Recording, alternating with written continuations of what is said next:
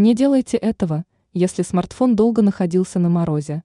Две ошибки, которые убьют устройство. Зимой появляются определенные нюансы, связанные с использованием смартфона.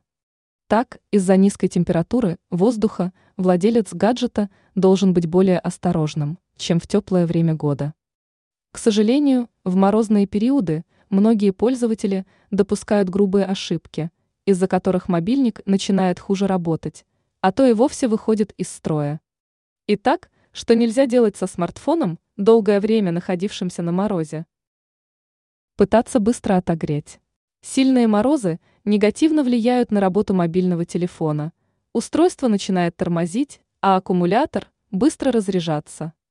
Зная об этом, некоторые пользователи пытаются быстро отогреть гаджет, побывавший в условиях низких температур.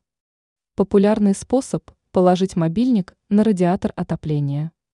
Ни в коем случае не делайте этого, иначе подвергнете устройство резкому перепаду температур и убьете смартфон. Мобильный телефон должен медленно отогреваться в условиях комнатной температуры. Сразу же ставить на зарядку. После возвращения домой пользователи часто обращают внимание на низкий уровень заряда батареи мобильника. Что люди обычно делают в подобной ситуации? Сразу же подключают к смартфону зарядное устройство. В теплое время года это допустимо. А вот в период сильных морозов так делать нельзя. Причина такая же, как и в предыдущем случае. Мобильник может столкнуться с резким перепадом температур. Вернувшись домой зимой, подождите хотя бы тридцать минут. И только потом начинайте заряжать гаджет. Ранее пользователям рассказали, можно ли заряжать смартфон всю ночь.